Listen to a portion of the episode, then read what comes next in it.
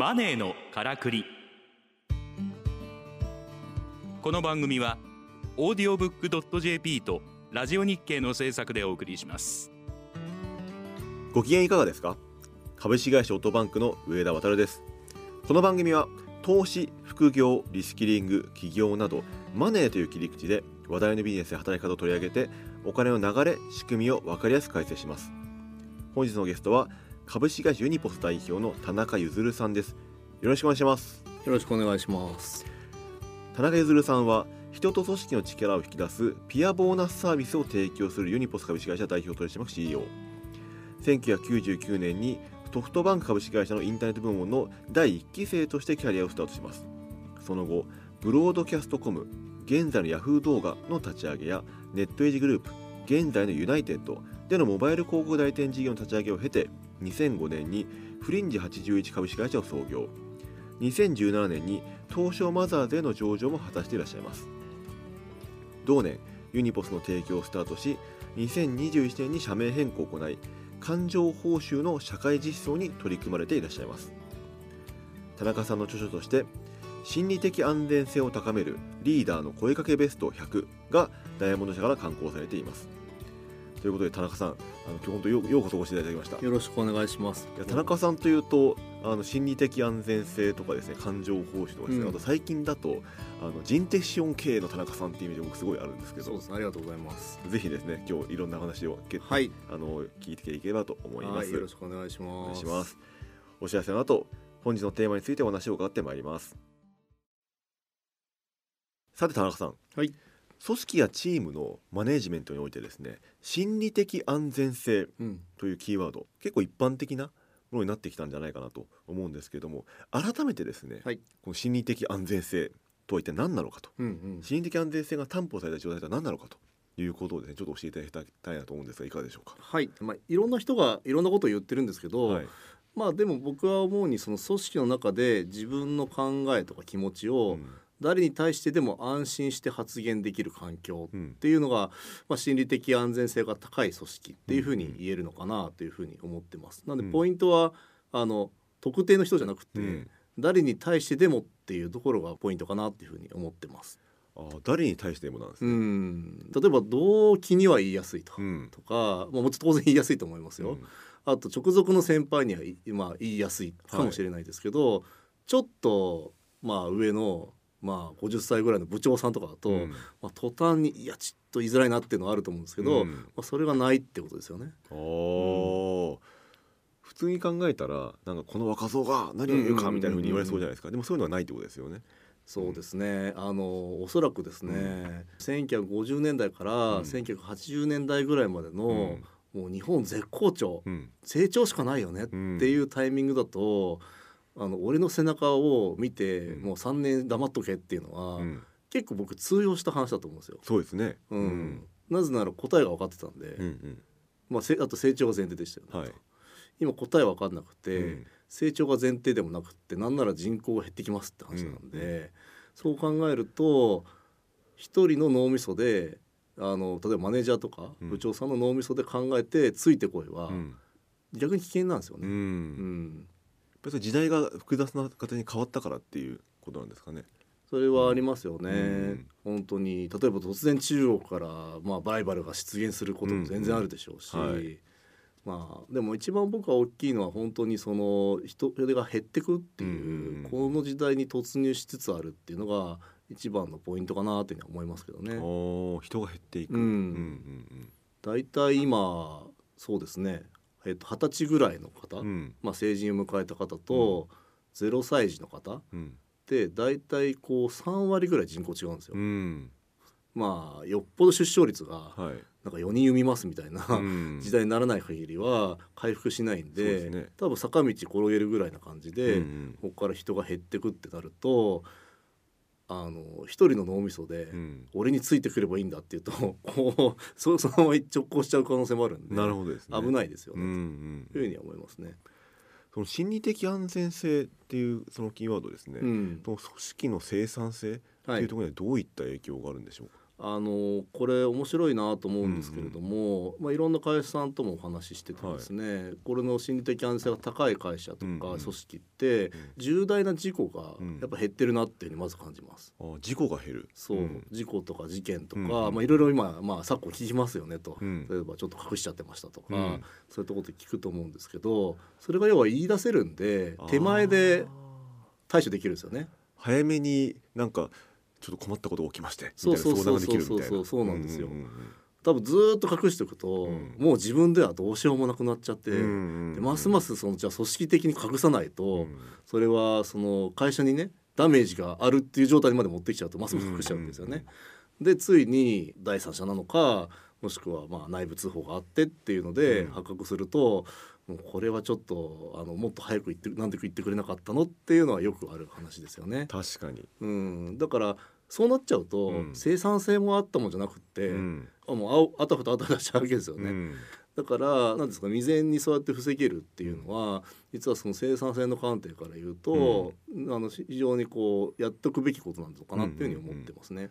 風通しがいいというか、はいなねはい。い、いことも悪いこともすぐにあのシェアできるみたいな、うんうんうんうんそういう文化ってなんかどういうふうに作っていくんですかね？ああ、うん。そうですね。これはあの心理的安全性高い組織をしようよっていきなり声をかけてしてもですね、まあとは言っても言ってもまた怒るんでしょみたいな、うんうんもしくはとは言ってもなんか3年黙っとけとか言われるんでしょ、とうんいうふうにまあ要は期待してないわけですよね。はい、で、えっと、あとそこでルールも分かんないですよね。うん。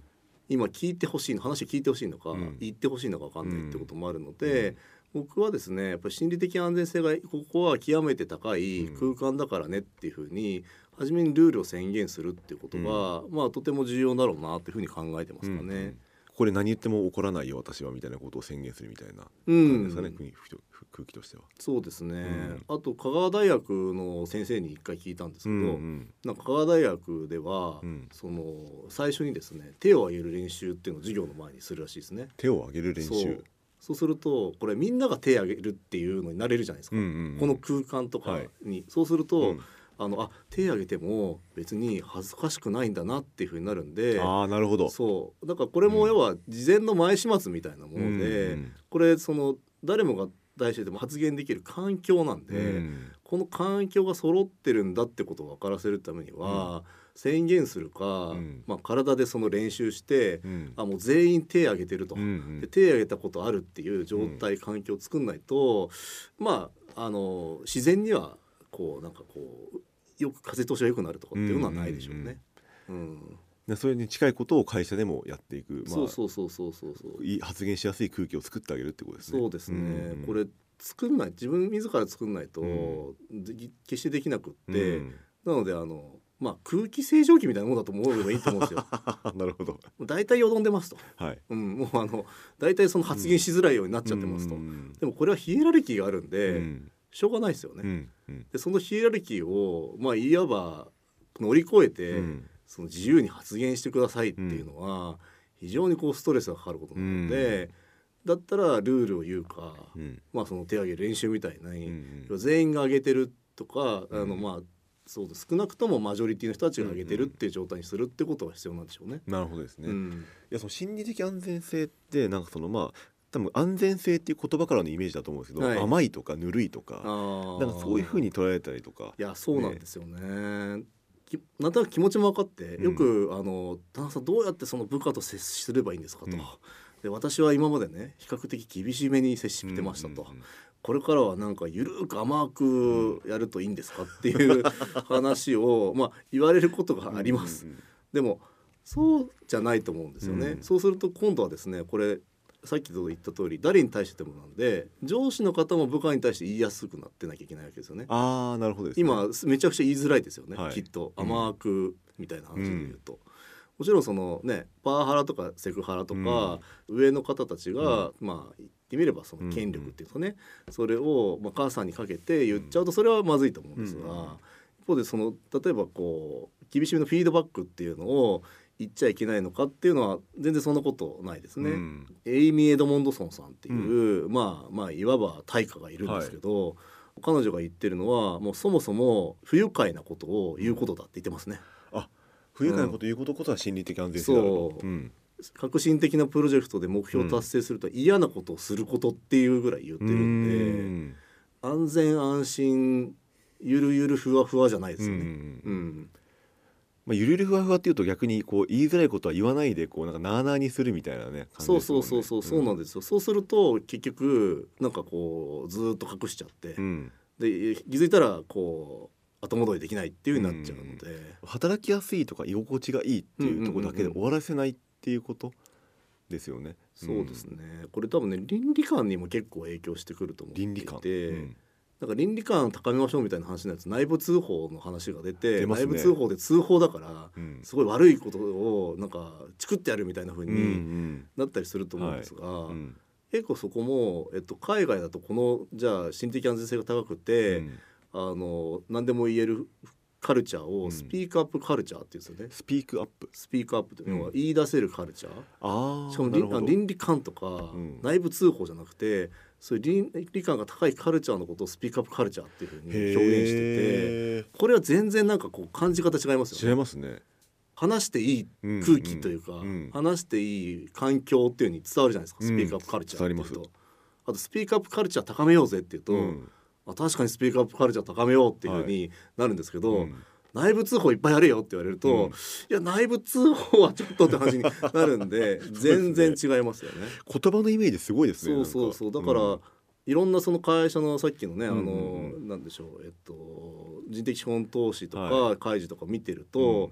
海外だと本当に倫理観の話は実ははい。カルチャーが優れてるっていう話に、なんかこうすり替わってなくてそっちの主張が強くなっていくんですよね。なるほどですね。いやかなりそれ面白いですね。うん。うんなんか最初何言ってるんだと思ったんですよ。うん。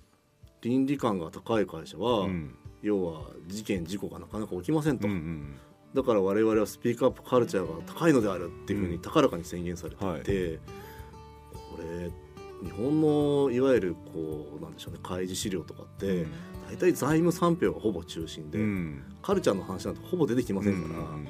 まあ、そう考えると結構なんかこう感じ方の違いはありますよねっていうふうに思いますかね。なるほどですね。ありがとうございます。うんいや結構いろいろとね心理的な多岐にわたってお話しいただきました。はい、本日のゲストは田中ゆずるさんでした。あはい、りがとうございましたど。うもありがとうございました。田中ゆずるさんの本「心理的安全性を高めるリーダーの声かけベスト100」はオーディオブックで聞くこともできますオーディオブック .jp と検索して聴き放題プランの無料体験を試してみてくださいラジオ日経マネーのからくりのサイトにもリンクを掲載しております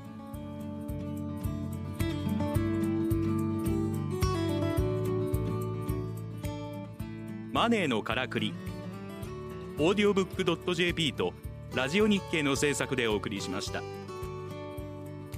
番組はポッドキャストによるアーカイブ配信を行っております。詳しくはラジオ日経のサイトをご覧ください。ラジオ日経マネーのからくりで検索するとトップに表示されます。